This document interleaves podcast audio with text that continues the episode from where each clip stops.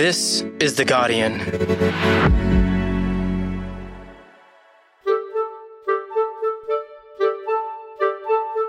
I'm Laura Murphy Oates, coming to you from Gadigal Land, and this is the full story.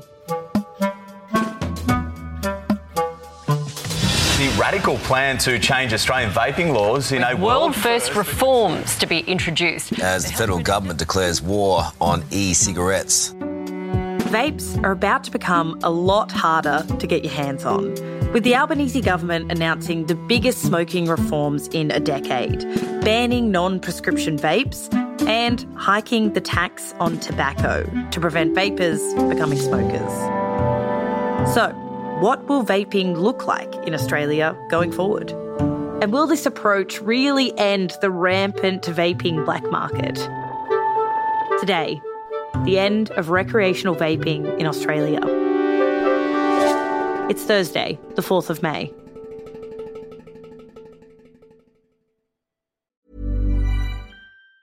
Tired of ads barging into your favorite news podcasts? Good news. Ad-free listening is available on Amazon Music. For all the music plus top podcasts included with your Prime membership. Stay up to date on everything newsworthy by downloading the Amazon Music app for free or go to amazon.com slash news ad free. That's amazon.com slash news ad free to catch up on the latest episodes without the ads. Ryan Reynolds here from Mint Mobile. With the price of just about everything going up during inflation, we thought we'd bring our prices down. So to help us, we brought in a reverse auctioneer, which is apparently a thing. Mint Mobile unlimited premium wireless. Ready to get 30, 30, bit to get 30, bit to get 20, 20, 20, bit to get 20, 20, bit to get 15, 15, 15, 15 just 15 bucks a month. So, Give it a try at mintmobile.com/switch. slash $45 up front for 3 months plus taxes and fees. Promo rate for new customers for limited time. Unlimited more than 40 gigabytes per month slows. Full terms at mintmobile.com.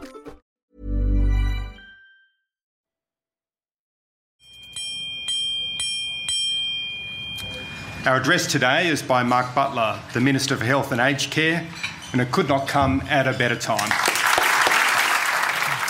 When Medicare was getting underway uh, 40 years ago, the biggest public health challenge in Australia was undoubtedly tobacco. But unfortunately, the gains that we have made in tobacco could be undone by a new threat to public health. So, Mel, last time we spoke to you was at the end of March, and the Drugs Regulator, the Therapeutic Goods Administration, or the TGA, had wrapped up their inquiry into vaping. And in that inquiry, health bodies, health professionals, and researchers overwhelmingly supported a crackdown on vaping. And the government has now acted on that. This has to end. This must end. We will not stand by and allow vaping to create another generation of nicotine addicts. Thank you very much. Is this what you expected? We were expecting some pretty significant reforms on vaping ever since the review was first announced in November last year. Melissa Davey is medical editor for Guardian Australia. The Health Minister, Mark Butler, has made it very clear that something has to change and you can't just kind of tweak at the edges of vaping, you have to do something significant. So he's been talking very strongly about these reforms. So we were expecting a significant package of measures. I suppose we weren't sure how far they would go. Mm. So there were things like, you know, would he ban non nicotine vapes as well as nicotine vapes? And what has ultimately been announced this week are the most significant tobacco and vaping reforms in a decade since plain packaging was introduced. So, Mel, under these reforms, you'll only be able to get a vape with a prescription from the pharmacy. All corner store vapes will be banned. I'm wondering why that is, though, Mel, when the real concern is specifically around vapes that have nicotine in it being sold to kids.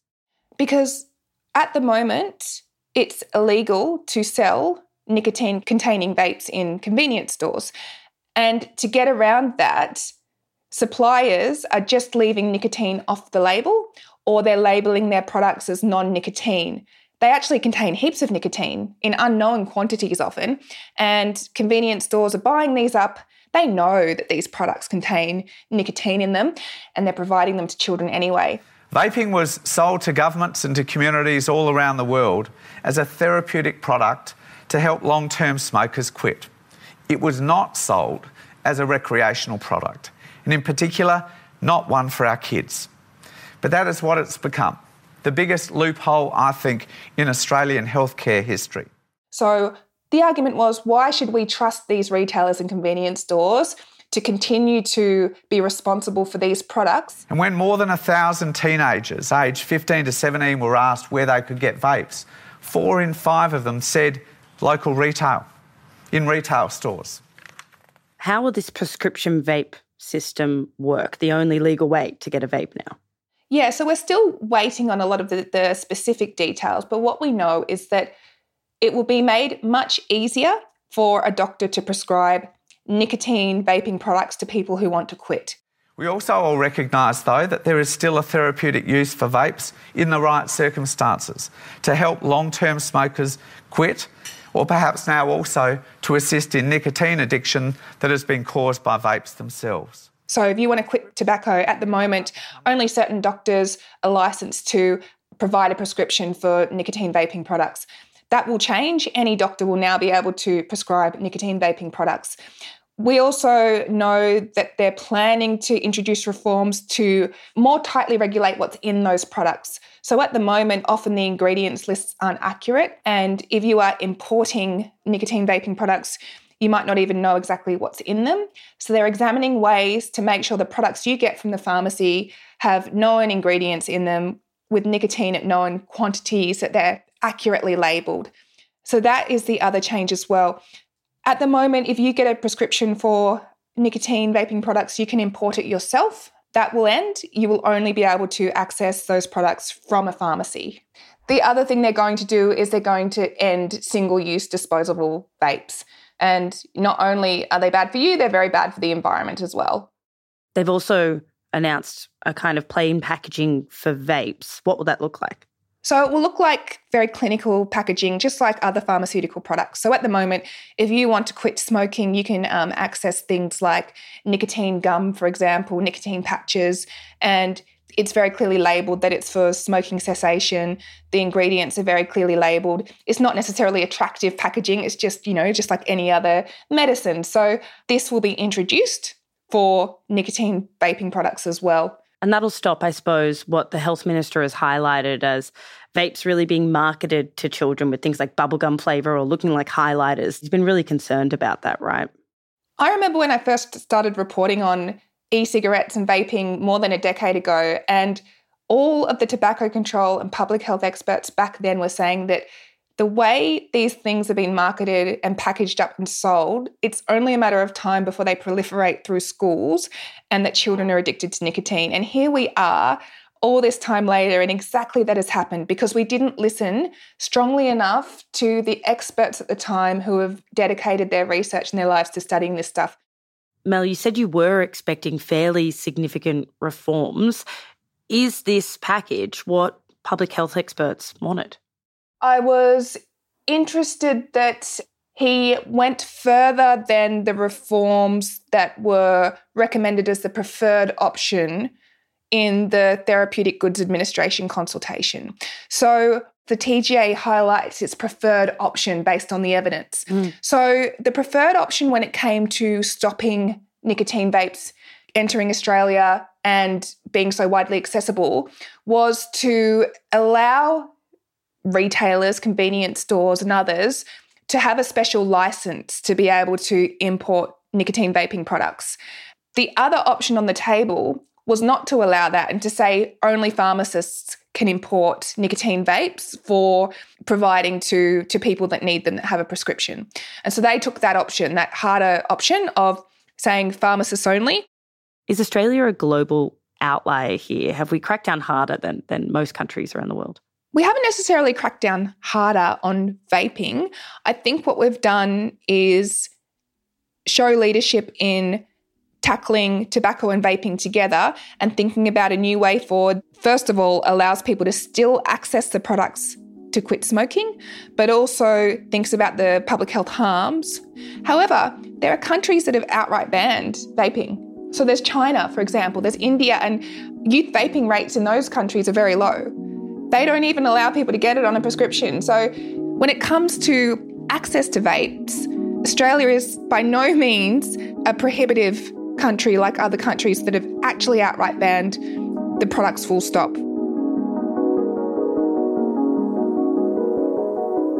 Next, will banning non prescription vapes just drive them further underground?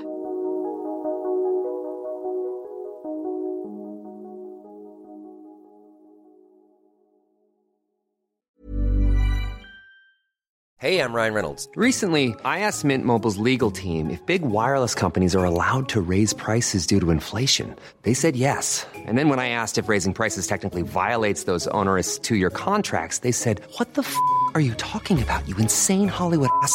F- So to recap, we're cutting the price of Mint Unlimited from $30 a month to just $15 a month. Give it a try at mintmobile.com slash switch. $45 upfront for three months plus taxes and fees. Promo rate for new customers for limited time. Unlimited more than 40 gigabytes per month. Slows. Full terms at mintmobile.com. Tired of ads barging into your favorite news podcasts? Good news. Ad-free listening is available on Amazon Music for all the music plus top podcasts included with your Prime membership. Stay up to date on everything newsworthy by downloading the Amazon Music app for free or go to amazon.com slash news ad free. That's amazon.com slash news ad free to catch up on the latest episodes without the ads.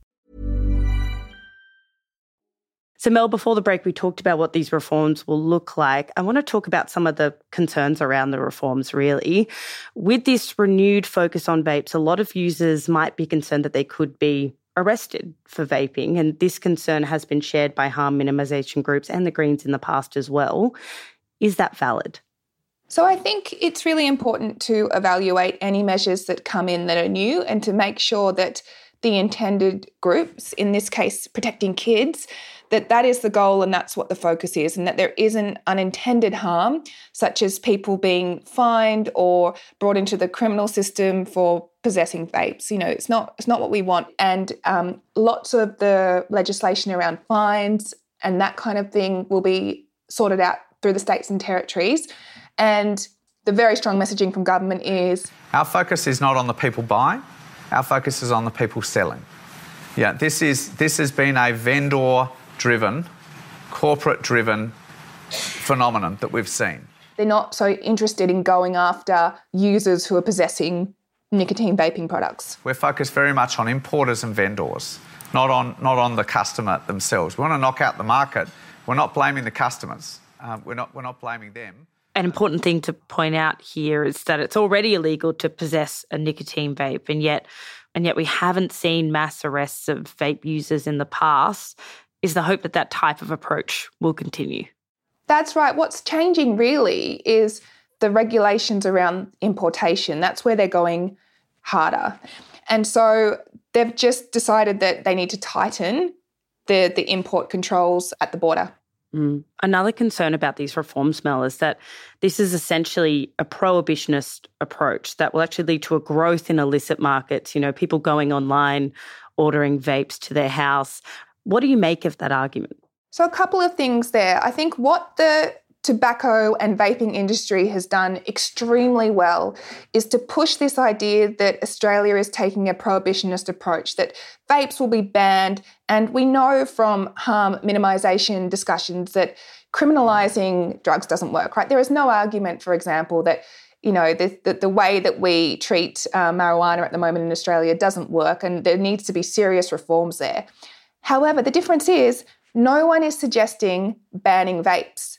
They're not prohibited. Just like any other product for smoking cessation, like nicotine gum, like the nicotine patches, you will still be able to get it. And in fact, they're working on making it easier for people to access the vaping products if they are a smoker needing to quit. But again, the concern among many experts and regulators is not so much the adults who have decided that they want to vape for whatever reason. The, the aim of these reforms is children. And when you talk about children ingesting the equivalent of five packets of cigarettes in just two mils of nicotine liquid and what that's doing to their developing brain and what that's doing to their system, that is a real concern. And we know that doctors are talking about this, um, nurses, teachers, parents are noticing issues with their children. And so again, that's what these reforms are targeted at. The issue here is, is children, and we know that something has to be done to try and prevent the harm that is already it's already occurring. Mel, as we know, quitting nicotine is really hard. Other than getting a prescription for a vape with a lower amount of nicotine in it, Has the government considered other measures to help people with addiction? So they are going to make access to prescriptions more easily, as you mentioned, and they are investing millions of dollars into an evidence based education campaign for people who want to quit. They're investing money into further tobacco control measures as well, and that includes measures around vaping, um, education and research and evaluation. It's about making sure the right people are getting the product in a way that doesn't have unintended harm for the most vulnerable, which in this case is children. Um, Aboriginal and Torres Strait Islander populations are also seeing an uptick in, in vaping rates. So it's about introducing measures that really considers the broad wider scale of the issue and make sure it's not getting into the wrong hands. We do have a system now, though, that means it will be easier to buy cigarettes than to buy vapes. Is there a concern that this mass vaping population will move over onto cigarettes? Well, they're actually targeting cigarettes as well. Because we know that a higher price cigarette is a more unattractive cigarette. Together, these changes will raise an additional $3.3 billion dollars over the coming four years. Smoking is still something that 14% of people over the age of 14 do in Australia. About 10% of adults smoke in Australia. So, what the government is doing is they're increasing the tax on tobacco by 5% a year over the next three years. And Cigarettes will be more expensive, which we know is a measure that works to get smoking rates down. And again, the target is children, and children, um, this generation, are not as interested in smoking. It doesn't appeal to them, and it's much harder for them to get cigarettes than it is vapes. When will the end of recreational vaping happen, Mel? When exactly is this all going to come into place? Yeah, it's a good question. And at the moment, um, we don't have a timeline. I think one of the key points is that this will take a lot of work with the states and territories, right? Because there are different laws in place in different states and territories and um, different attempts by different states and territories over the years to tackle vaping in their own way. And now we're looking at a more uniform approach. Um, there is a big chunk of funding in the federal budget that will be allocated to this, but the states and territories will have to front some of the cost as well. So the health minister has said previously that he wants significant reforms introduced before the end of the year. Mel, I know that some vape users will welcome these reforms. Those that really want to kick the habit, they really want to see kids kick the habit as well. But I can imagine some will feel that this impinges on their personal freedoms, their right to make choices about what they do as an adult. Do you think they'll see this as the right move eventually? I mean, with any bold health reforms, it does take strong leadership and sometimes just doing what is hard and doing what is unpopular among some groups because the harms are so wicked that something has to be done. It's not like these reforms have been introduced with no evidence based or with no input expertise. These reforms did go to public consultation, and it's not the government that decided these were the best measures, it's not even the regulator, the Therapeutic Goods Administration. They received 4,000 submissions, many of them from doctors, researchers, tobacco control experts, and these are the measures that those people have said are needed to try and tackle youth vaping. That was Melissa Davey, medical editor at Guardian Australia. You can read all her latest reporting on the vaping reforms at theguardian.com. And I do recommend checking out her Generation Vape series from last year, which looks at the health impacts on kids, which is really what started all of this concern from the health minister. This episode was produced by Karishma Luthria, Miles Herbert, and Joe Koning, who also did the sound design and mixing. The executive producer of this episode is Hannah Parks. I'm Laura Murphy Oates. Thank you for listening, and we'll catch you tomorrow.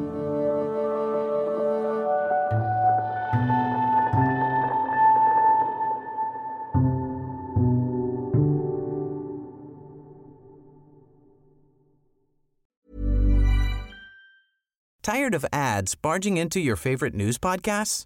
Good news. Ad-free listening is available on Amazon Music for all the music plus top podcasts included with your Prime membership. Stay up to date on everything newsworthy by downloading the Amazon Music app for free or go to amazon.com slash news ad free. That's amazon.com slash news ad free to catch up on the latest episodes without the ads.